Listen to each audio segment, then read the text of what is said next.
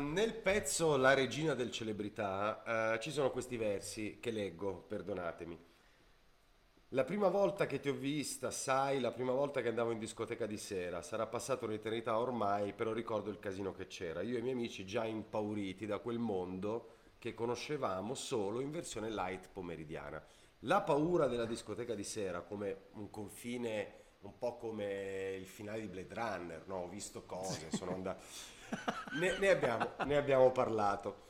Per cui io tornerei un po' indietro eh, e parlerei della discoteca di pomeriggio come una conquista, non come un passato già esatto. conquistato esatto. e facile.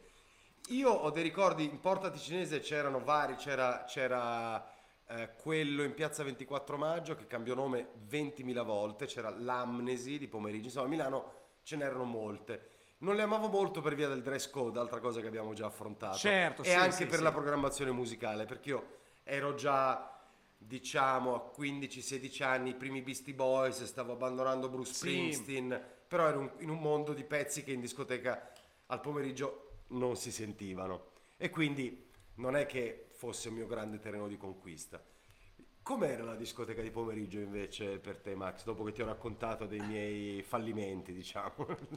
Allora, anche per me, allora, eh, vista col seno di poi, come dicevamo, sì, era forse un momento di passaggio, era solo una versione edulcorata di quella di sera, ma non, ma non esattamente. In realtà, arrivarci in tempo reale, cioè aprirsi a quel mondo era veramente una conquista strepitosa, perché significava comunque entrare nei locali, no? entrare nel locale, anche se solo di pomeriggio però era eh, cominciare a prendere confidenza con i luoghi, con questi luoghi un po' oscuri, con l'illuminazione strana, con ehm, i bagni in cui si faceva la fila, con il guardaroba, cioè era comunque una, un, un, un primo approccio. È un po' come fare la prima orbita intorno alla Luna vicinissimi alla superficie lunare per poi favorire il successivo atterraggio, allunaggio sì. dell'Apollo 11. Era, Dice sì, non magari... era un, uno dei primi momenti in cui ti sentivi grande, no? Sì, era, era, dire, porco Giuda, sono in un posto da grandi, sono in un posto dove eh, succedono delle cose, magari non adesso, magari tra qualche ora e io non ci sarò, però è un luogo dove succedono delle cose, è, ehm, dava, dava delle, delle, emozioni, no? Ehm, è come andare a visitare il Santiago Bernabeu quando dal museo ti fanno vedere, cioè se vai a Santiago Bernabeu anche quando non giocano chiaramente, eh, esatto, dal museo eh. ti fanno passare attraverso la, cioè ti fanno vedere lo stadio, lo vedi, tocchi, quindi ti dà la percezione di un luogo in cui sono accadute delle cose e accadranno ancora delle cose. Semplicemente non accadono mentre sei lì tu, però è, è, è, è un bel... però sei lì, cioè comunque puoi dire sono stato lì, poi non sei stato, da noi era il celebrità e il docking, ci sono stato.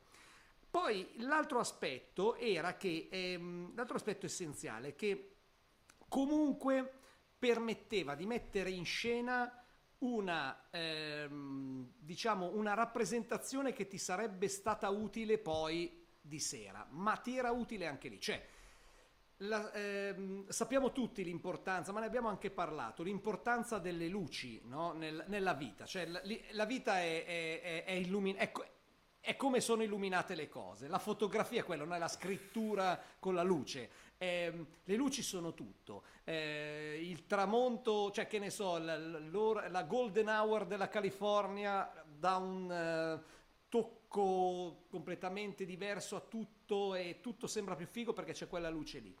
La luce della discoteca, anche se erano semplicemente le tre e mezza del pomeriggio, quindi fuori c'era, c'era la luce, però dentro era buio. con le luci artificiali. E questo dava la possibilità di recitare una parte. Reciti una parte, perché è il palcoscenico no, della discoteca, reciti una parte in una situazione un po' misteriosa, un po' oscura. Quindi le ragazze, le ragazzine che avevano 14 anni come te o 15 anni come te, comunque avevano un altro tipo di allure no? sotto quel, in, que, in, quella situazione di ti vedo o non ti vedo, in quelle luci Accidenti. ombre. Luci, quindi e anche tu eri convinto di avere quell'allure, semplicemente non era vero perché sembravi il solito sfigato di prima, quindi cambia pure la, la, l'illuminazione, ma quello eri. Però vedevi il mondo sotto una luce diversa e ti innamoravi di quella, di quella situazione lì. Problema grosso... Immaginavi... Vai, vai. No, no, scusami, il problema grosso è che spesso eh, le discoteche di pomeriggio erano considerate eh, la zona di allenamento dei DJ che non erano pronti per la sera. Quindi, cioè, questa era... Che, che non erano neanche DJ. Già facevano cagare quelli della sera. Sì, certo, più, certo. Più commerciali, quelli del pomeriggio quelli del pomeriggio erano dei, eh, dei wannabe di quell'altra categoria. Quindi figurati che cosa pote- poteva venire fuori lì. Cioè, a me è capitato di sentire delle cose eh, inspiegabili oggi, no? Ma, no, anzi, che forse oggi in qualche discoteca finta per ricchi, su qualche, che ne so, in Sardegna, magari potrebbero mettere quella musica lì. Pot- cioè, non sono mai stato, ma potrebbe essere. Quelle robe un po' facciamo i simpatici. lì invece non rideva nessuno perché voleva dire semplicemente mettere musica di merda, fondamentalmente.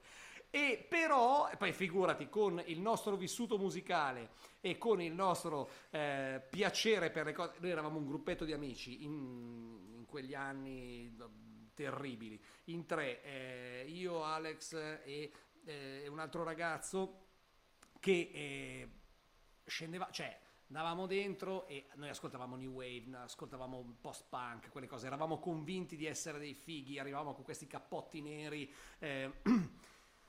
Convinti che fosse una cosa particolarmente post-punk e ci, ci, toccava sentire della roba che manco ai cani, chiaramente. Però il grande supremo scopo, il grande obiettivo e la grande finalizzazione, cioè il bisogno di le ragazze, la fig- quelle cose lì ci, cioè, ci rendevano tutto accettabile perché essere lì significa, eh però, ma davvero veramente volete andare a sentire tutta sta merda, la cosa, quello sì, perché tanto comunque almeno vediamo che c'è quella che arriva da là, sai no perché eh, questa sì. va a scuola là, c'è quell'altra che fa l'istituto professionale lì, hanno detto che viene qua di solito il sabato pomeriggio. Quindi alla fine accettavi qualsiasi cosa anche se avessero messo il rumore rosa, cioè shh, quello proprio andava bene uguale, quindi il tuo essere... Eh, ortodosso appassionato di musica e di, di, di, di, discografia rara e quelle robe lì se ne andava completamente a fare eh, a fanculo è perché tu avevi una sola cosa in testa e quella cosa. Perché a quell'età noi immaginavamo che ci fossero delle situazioni dei luoghi eh, che potenzialmente rendevano le ragazze disinibite più avanti avremo capito che, che, che sei tu eh, o, o, è la magia che si crea tra due persone sì. a creare una situazione eh, disinibita, certo. diciamo, non un luogo. È molto difficile. No. Soprattutto quando eravamo ragazzini, quindi diciamo non c'era neanche un drink per rendere la cosa. E quindi insomma noi andavamo, andavamo lì per quello, ma tu ci andavi vestito da, da, ascoltatore di New Wave. Io... Assolutamente. Io invece ti devo confessare una cosa, speravo che tu mi raccontassi una roba, spero che anche tu una volta l'abbia fatta.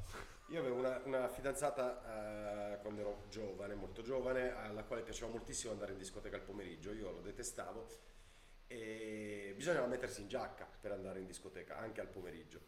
E, e quindi io ho questo scheletro nell'armadio per cui... So, ah, ecco, si chiamava Utopia la discoteca il 24 maggio del pomeriggio. Sì io, Io mi eh, ricordo a un certo punto si, chiama, si era chiamata Ipotesi. Che... Ipotesi, bravo, ipotesi, non utopia, ipotesi, bravo, sei un genio.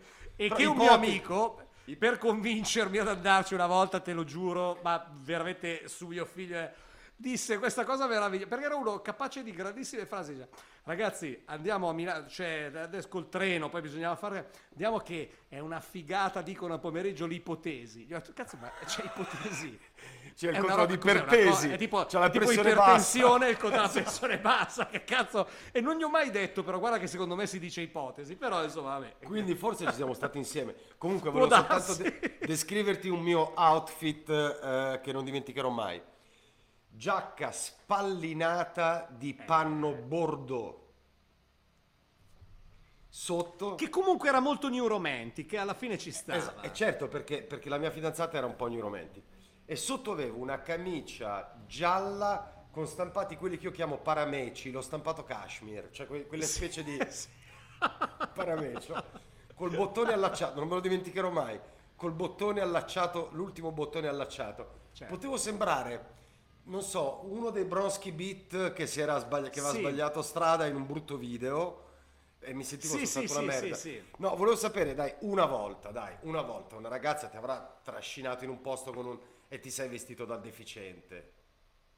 Ma io avevo un mio modo di vestirmi da deficiente che in qualche modo mi convinceva, cioè, eh, ecco, forse il peggio è stato, cioè, eh, momento i momenti peggiori della mia vita erano, infatti ho sempre odiato la ricorrenza, la cosa, erano le feste di carnevale, cioè, in discoteca il carnevale perché ehm, io odio travestire, cioè nel senso per me è una roba proprio come tirarmi uno schiaffo, cioè ma da sempre, da ragazzino, le cose carnevale. Poi figurati, meno male che mi sono salvato da tutto il delirio di, di- di Halloween, eh, co- perché non c'era ancora. Però ricordo che una volta c'era, dai, ma sono tutti vestiti a carna- festa di carnevale di pomeriggio, sono tutti vestiti. Io ho rimosso esattamente, cioè non so esattamente a cosa fossi vestito, ma mi ricordo una cosa. Ricordo di avere avuto un cappello tirolese che avevo comprato in gita scolastica in Austria e non so ancora oggi perché l'avessi comprato. Sai quelli proprio, non proprio quelli da Schützen larghi, tipo un cappello da alpino. Sì, quello verde, stretta sì, Sì, quello, cioè eh, tipo l'Oden, no? Come Con la si- penna, però con la penna, esatto, con Sì. la penna d'alpino, però, però austriaco, cioè gli alpini dell'altra parte sostanzialmente, no? Cioè quelli che... Quindi hai dice anche rischiato un incidente diplomatico perché la prima guerra Sì, mondiale... esatto, eh, da... eh, ma sì, ma quelle robe lì, no? Cioè, da... da, da, da, eh, quelle cose lì, da, da Gebirgsjäger, quelle cose, fa- cacciatori di montagna inutili.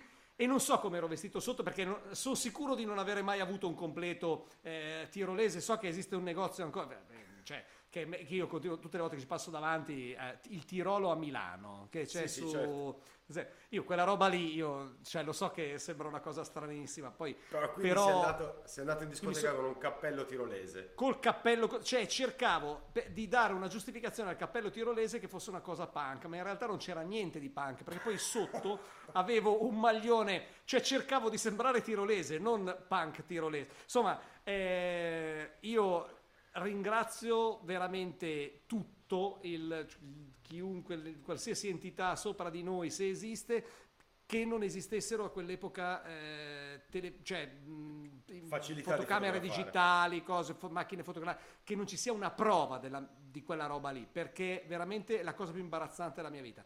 E per fortuna devo averlo buttato via subito dopo quel coso, per paura di poterlo riutilizzare, cioè, o forse, lo- forse no, me l'avevano rubato, cioè l'avevo lasciato da qualche parte e se- qualcuno è riuscito a rubarselo. Pensa, uno come è ridotto per rubare... Immagino che, immagino che sull'altro sesso il tuo cappello tirolese abbia fatto un'impressione... Certo, non l'ho più vista, non l'ho più vista, ma non l'ho più vista, mai più vista. Ottimo. Mai più vista, tranne che poi ogni tanto, vedi, c'è questa roba che quando arrivi alla mia età, no, alla nostra, insomma più o meno, io ho 50 anni, 52 anni, eh, ogni tanto reincontri qualcuna di quelle, specialmente nei piccoli centri, cioè quelle fidanzatine di una notte, di una sera, ah ma ti ricordi? Eh, è stato bello quella sera che abbiamo passato insieme. No, tu mi hai mandato a fanculo quella sera che abbiamo passato insieme. cioè, tu adesso mi stai cercando di ricordare una cosa bella, ma mai letteralmente sfanculato. Quindi poi non glielo dici, dici no, sì, bellissimo ricordo. Bellissimo, però in bellissimo. realtà, Mi avevi però in realtà sei stato sfanculato. Quindi.